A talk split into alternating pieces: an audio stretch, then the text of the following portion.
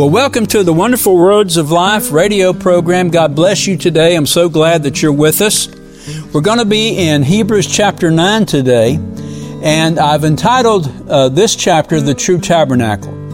And I said the last time that I was with you in Hebrews chapter eight that Paul was describing uh, the earthly tabernacle and how that Christ fulfilled every furnishing of the old tabernacle, both in the outer court, the holy place, and the Holy of Holies.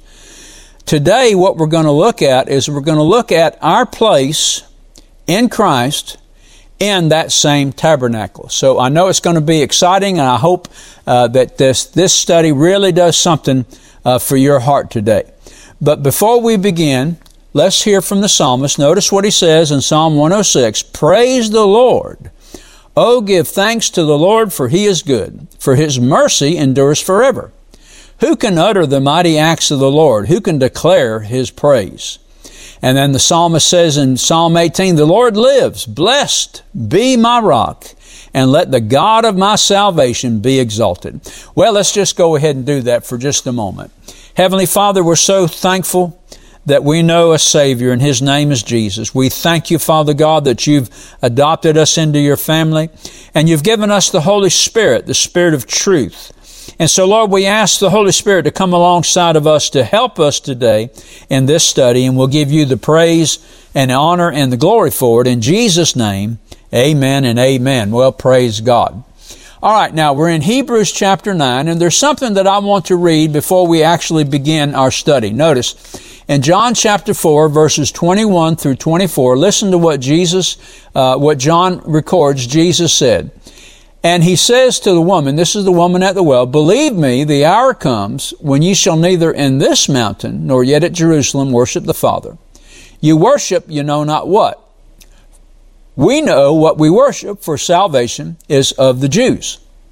But the hour cometh, and now is, when the true worshipers shall worship the Father in spirit and in truth. For the Father seeks such to worship him.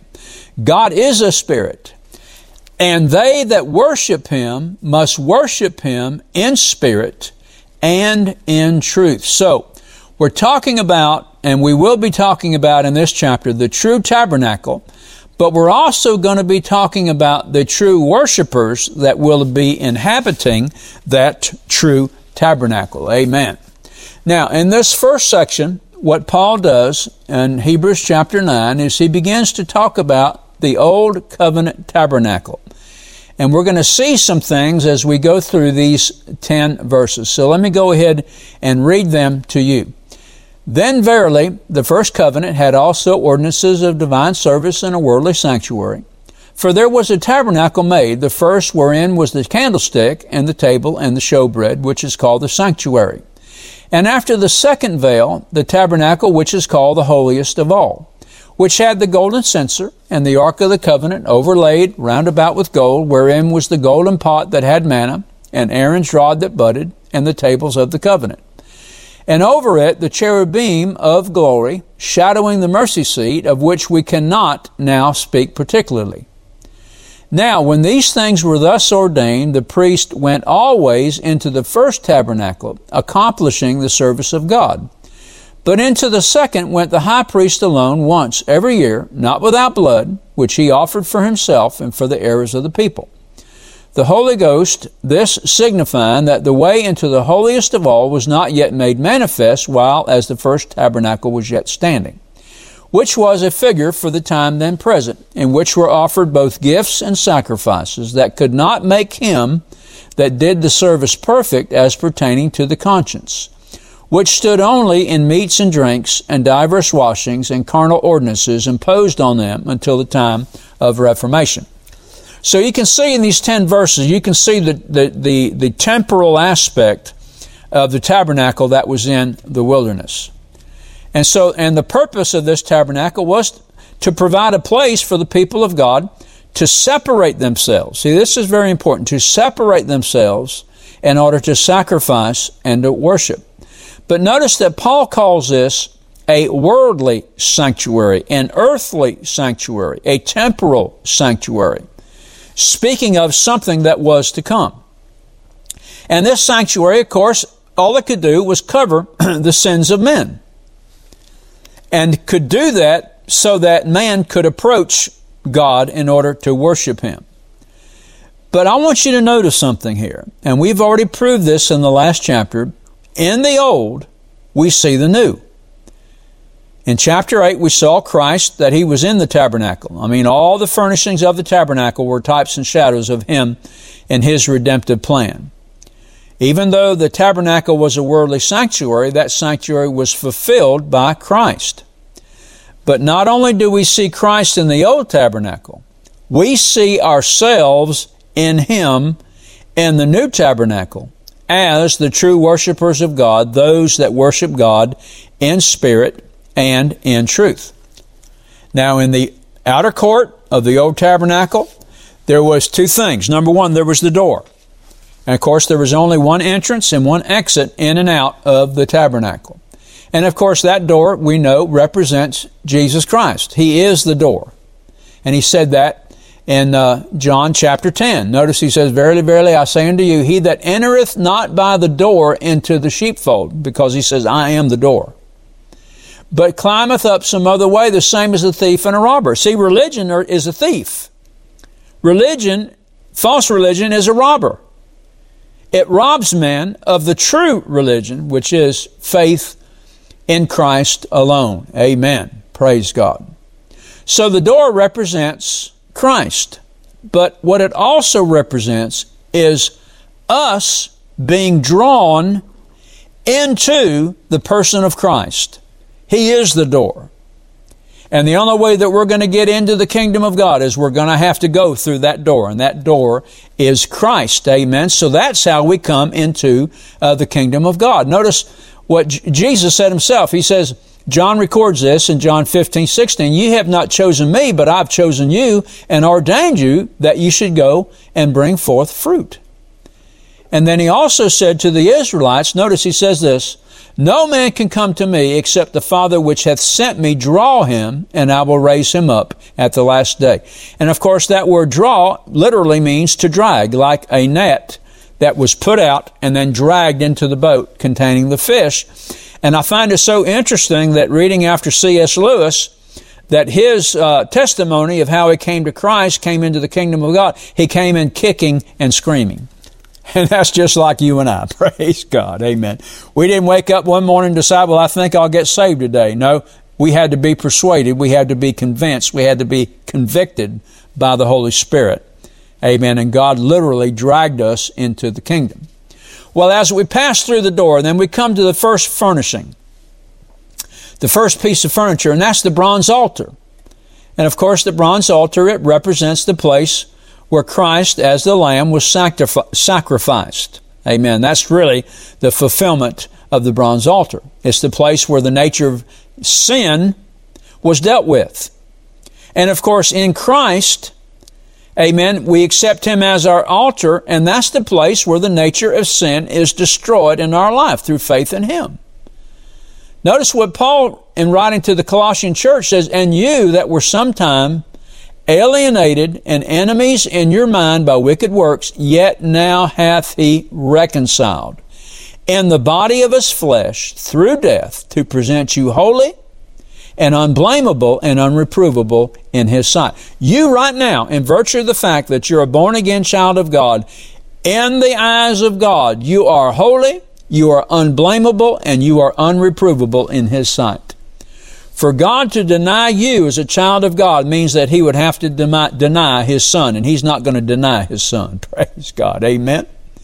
And so in passing uh, past the bronze altar, now we come to the laver. Now, the laver, it represents Jesus Christ as the sanctifier, the one who cleanses us and sanctifies us and gets us ready and fit and able for the master's use. Amen. He separates us from the world and equips us and makes us able to be a partaker of God's divine nature. Amen. Praise God. Actually, we've already been in this action of, of salvation and sanctification. It's a, it's a process. Amen. It takes place just as quick as you snap your fingers. That's how quickly God uh, makes you a new creature in Christ Jesus. At the same time that He makes you a new creature, He sanctifies you. But then sanctification is not just that one one work only. I mean, it's a work that continues on throughout one's life. Amen. The older we get in the Lord, the more we separate ourselves from the world, the, the more we grow to be full-grown uh, men of faith and women of faith. Praise God. Hallelujah.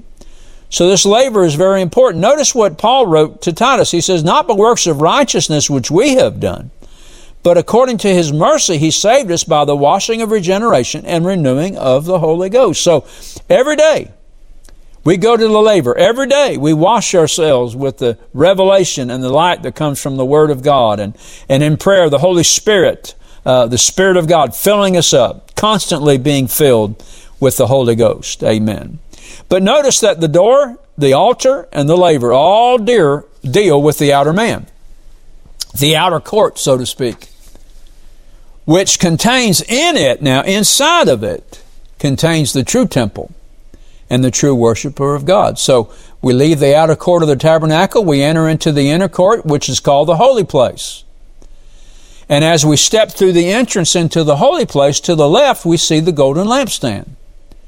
And of course, it represents Christ as the light of the world. But now we in Him, that golden lampstand, represents the revelation of the light and the revelation that comes from Uh, the person of Christ, comes from the Holy Spirit, comes from the Word of God. That's why Paul, when he's praying for the Ephesian church, he prayed for them that God would grant them a spirit of wisdom and revelation and the knowledge of Him, so that the eyes of their understanding would be enlightened, so that they might know what is the hope of His calling and what are the riches of the glory of His inheritance in the saints and what is the exceeding greatness of His power toward us uh, who believe. Well, that's that's light.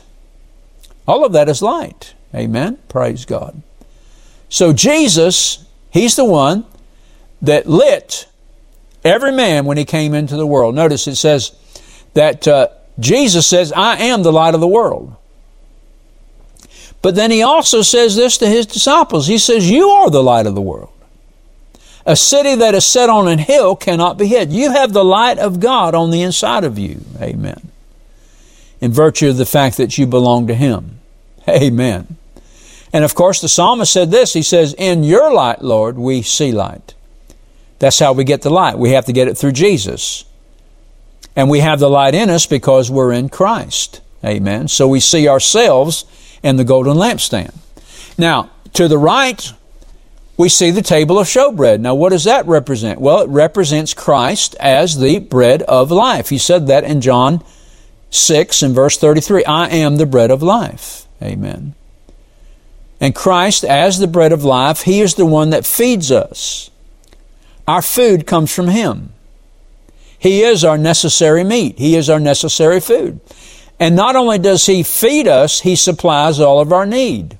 He is Jehovah Jireh. He is the God who provides. Amen. And of course, Paul said this in Philippians chapter four, verse nineteen, but my God shall supply all of your need according to His riches and glory by Christ Jesus. Amen. So for you and I as believers in Christ, both the lampstand and the table of showbread speak to us of the light, of the revelation of the Lord Jesus Christ, the fact that He is the Word made flesh. He's the one that feeds us. Praise God. Amen. Glory to God.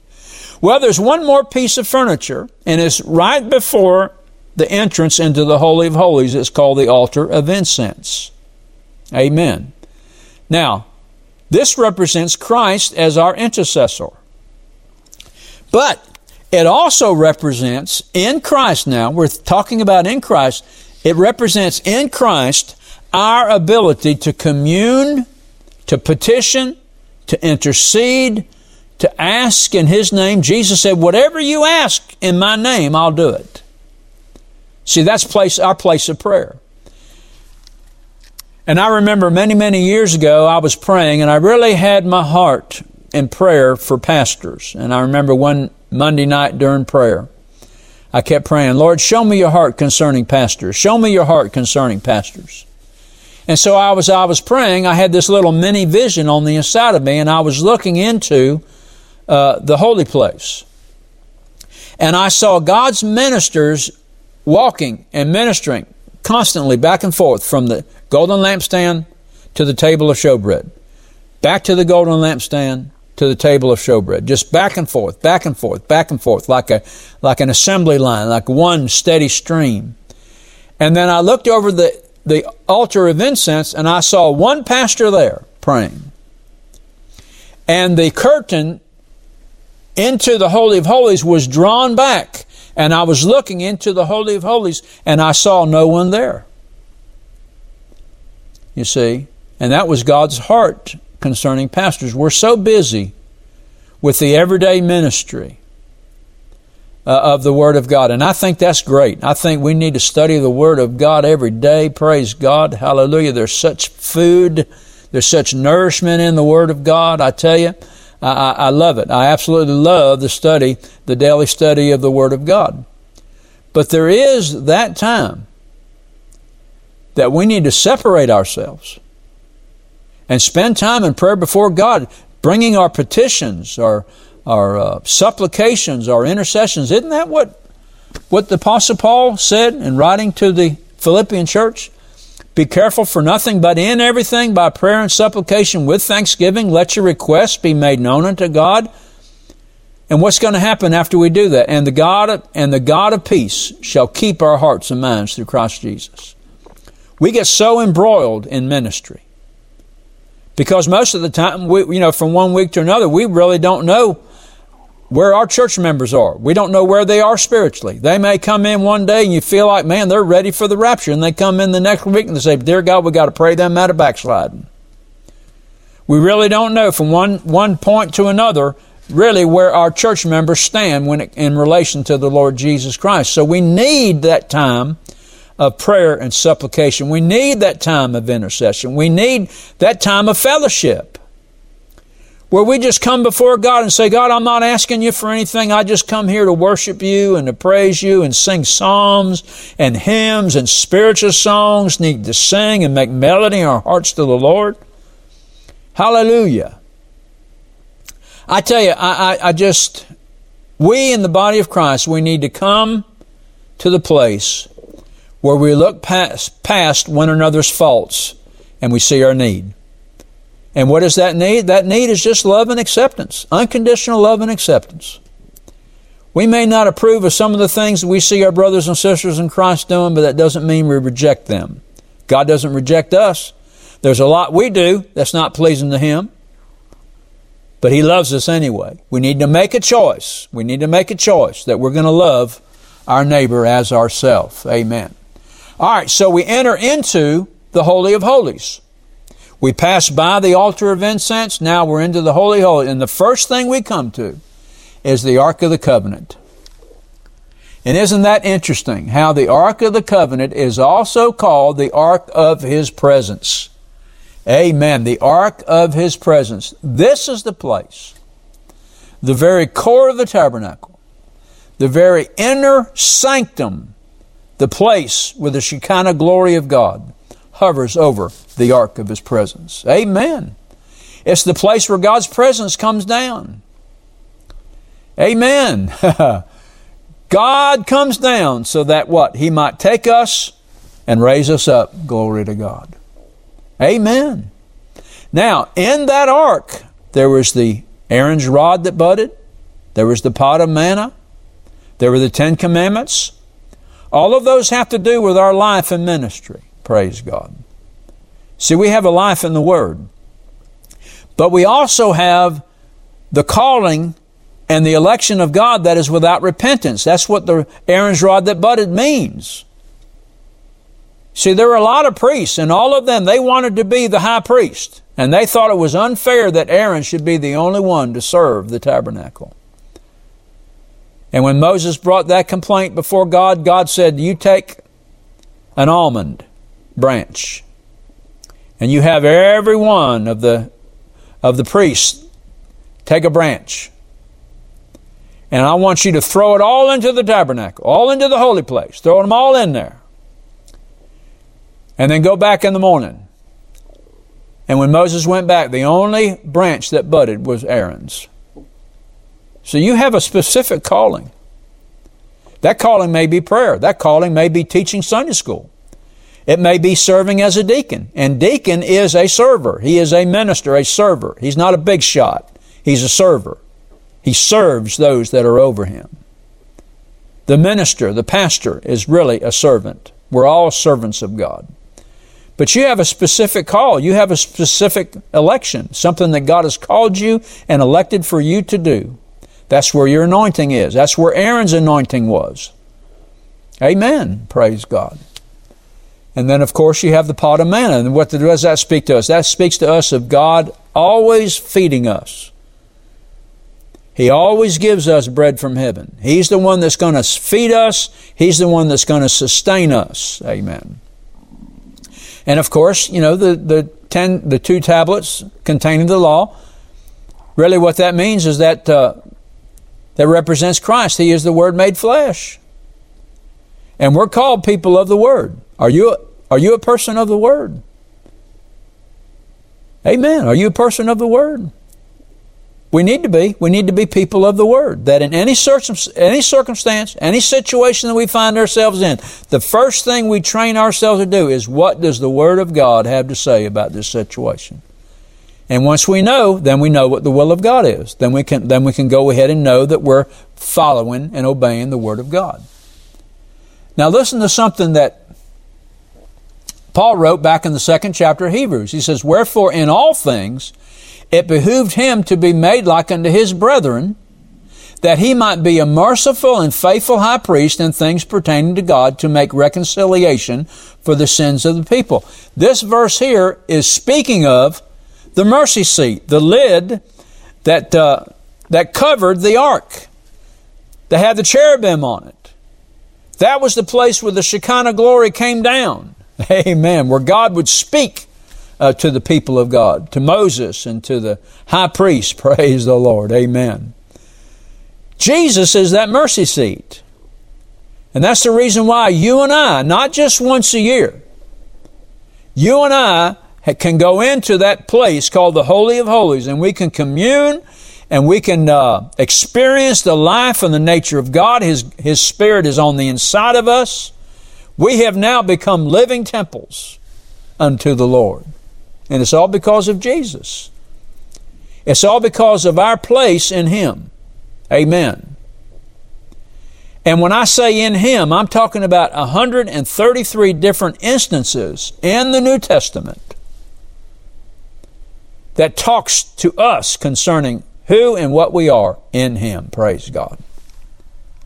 That is a tremendous truth, one that I hope that we, if we don't know it now, that we'll come to know that, because it will really do something on the inside of us concerning our place and our purpose in this world.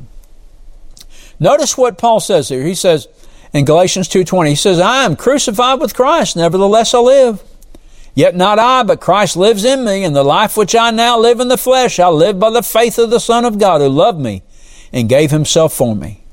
Amen. Praise God. Hallelujah.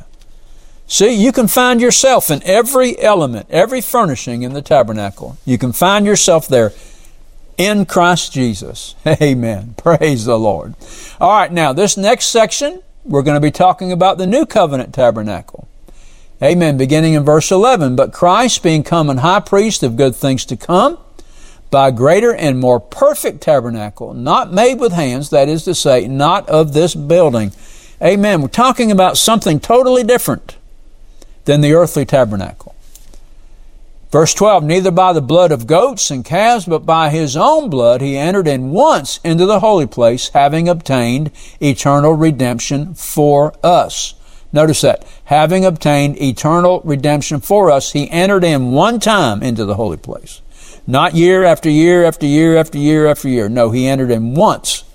And that one time He entered into the Holy of Holies, presenting His blood, He obtained eternal redemption for us. Verses thirteen and fourteen, "For if the blood of bulls and of goats and the ashes of an heifer, sprinkling the unclean, sanctifieth to the purifying of the flesh, how much more shall the blood of Christ, who through the eternal Spirit offered Himself without spot to God, purge your conscience from dead works to serve the living God. Notice it says here, sprinkling the unclean sanctifieth to the puring of the flesh. Talking about the blood of bulls and goats that could only clean the outside of the sinner. But notice what he says now, but how much more shall the blood of Christ, who through the eternal Spirit. Now, eternal Spirit, I know, is probably in your Bible. That Spirit is capitalized, which means Holy Spirit.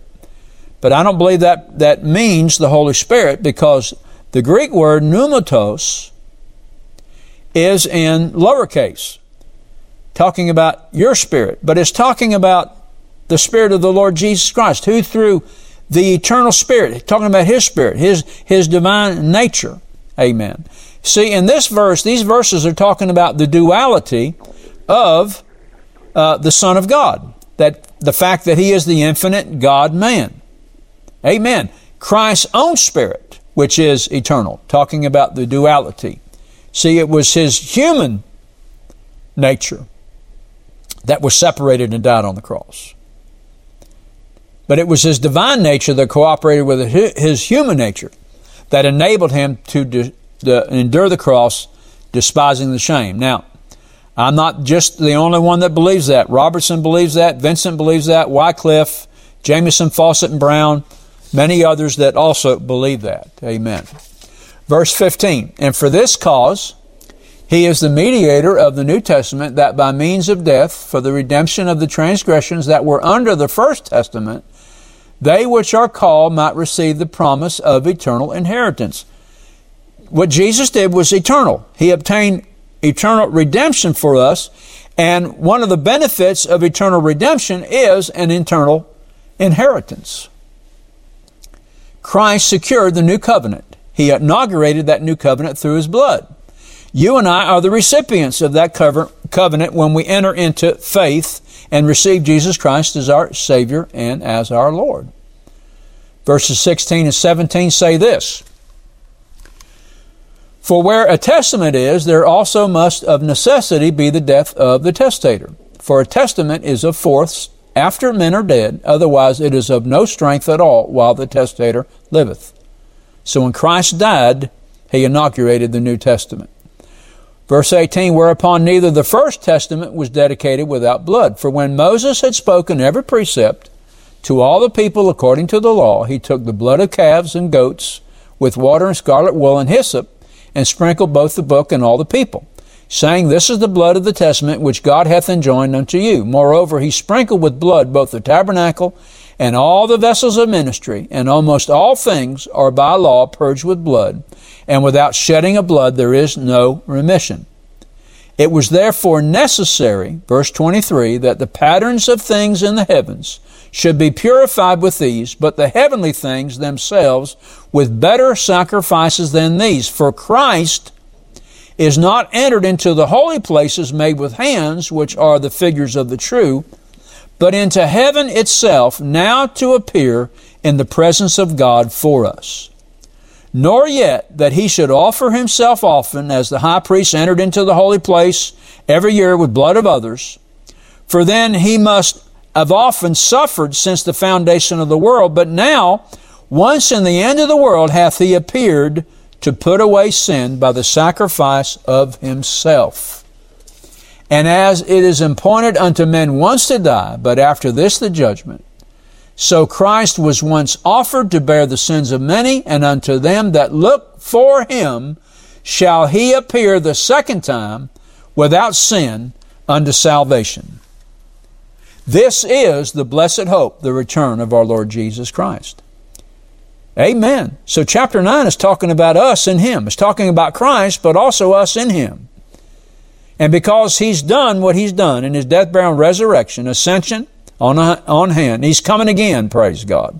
And He's going to receive us unto Himself, that where He is, there we will be also. That's the blessed hope, praise God. That's what we're looking for, isn't it?